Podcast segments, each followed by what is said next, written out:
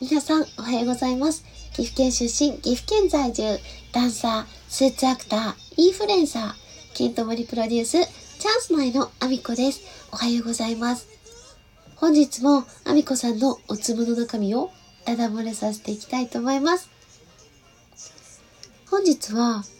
リコールについてお話ししたいと思います。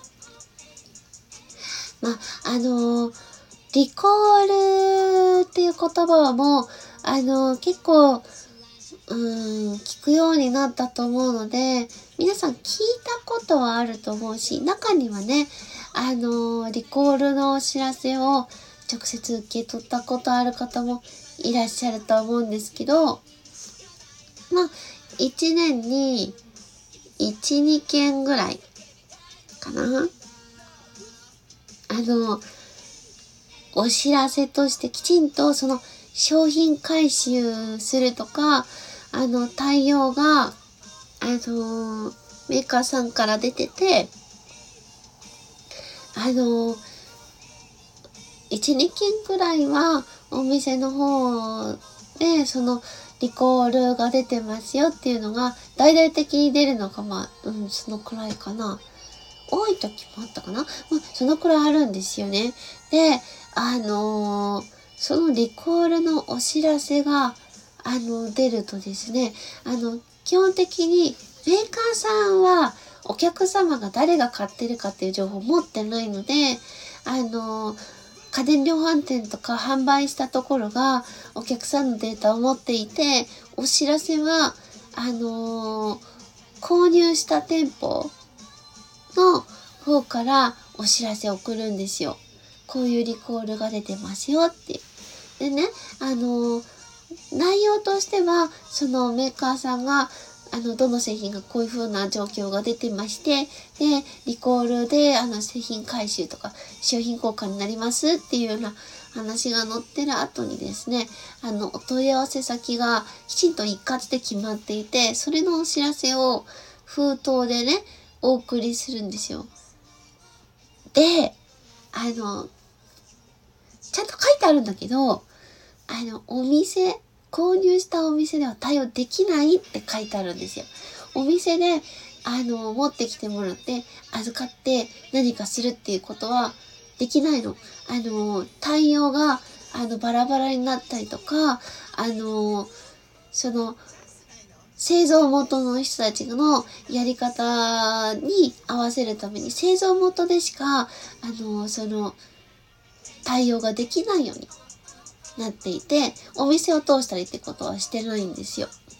なので、あの、お店に持ってくるっていうことは一切ないんですけど、持ってくる人めっちゃいるの。読んでないの。これ、リコールのね、文章、だいたい2枚に分かれて書いてあるから、電話の問い合わせ先がね、2枚目に来てることがいけないのかもしれないんですけど、一応1枚目にも書いてあるんだけど、読んでないのも、1行目のリコールのお知らせで、どの商品の時点でもうそれ見て持ってくるっていう状態で、あの、どうしたらいいんやって言うんですけど、あの、文章見て、みたいな。書いてあるめっちゃきちんと書いてあるんですよね。だけど、結構な方が持ってくるんですよね。そのリコールが出ると1日に、えー、1人や2人は絶対に持ってきて、おい、持ってきたぞみたいな。で、どうするにゃ？みたいな感じで来るんですけど、え、ど、どうするやらもう何も書いてあるんですけど、電話であの、必ず問い合わせてください。で、あの、どういうふうに対応するかっていうのをそこで、あの、お話もきちんとするし、あの、お客様によってその、手順通りにむず、あの、いかない難しい方とかいらっしゃっても、それも、ここで対応しますよ、みたいな感じで全部書いてあるから読んできて、わざわざ商品持ってこなくていいようになってるからって思うんですけど、えっ、ー、と、読んでない方がかなりいらっしゃいます。これは、あの、そんなに難しいことは書いてないんだよ。一応そのリコールの、あの、出たっていうことと、で、あの、どういう不具合が出てるかっていうことと、まあ、例えば製造のロットナンバー、ここからここまでとかの情報とかも載ってたりとか、で、最終的にものすごいデカデカと、あの、電話番号が載っていて、で、その電話番号、もしくはネットのあの URL、必ず載ってる。見てから来て。あ、見て来なくていいんだ。この、来る必要ないんだから。見てきちんと読んでほしいなっていう、それだけ。それだけで5分使っちゃった。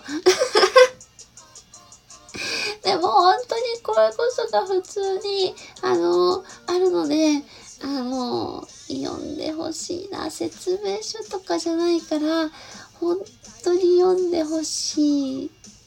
ていうお話でした。まあね、リコールは出ない方がいいんですけど、メーカーさんがね、あの、お客さんに危険がないように、あの、一生懸命対応してくれてるので、あの、うん。一応その、やり方通りでお願いします。以上です。今日も一日ご安全にいってらっしゃい。またね。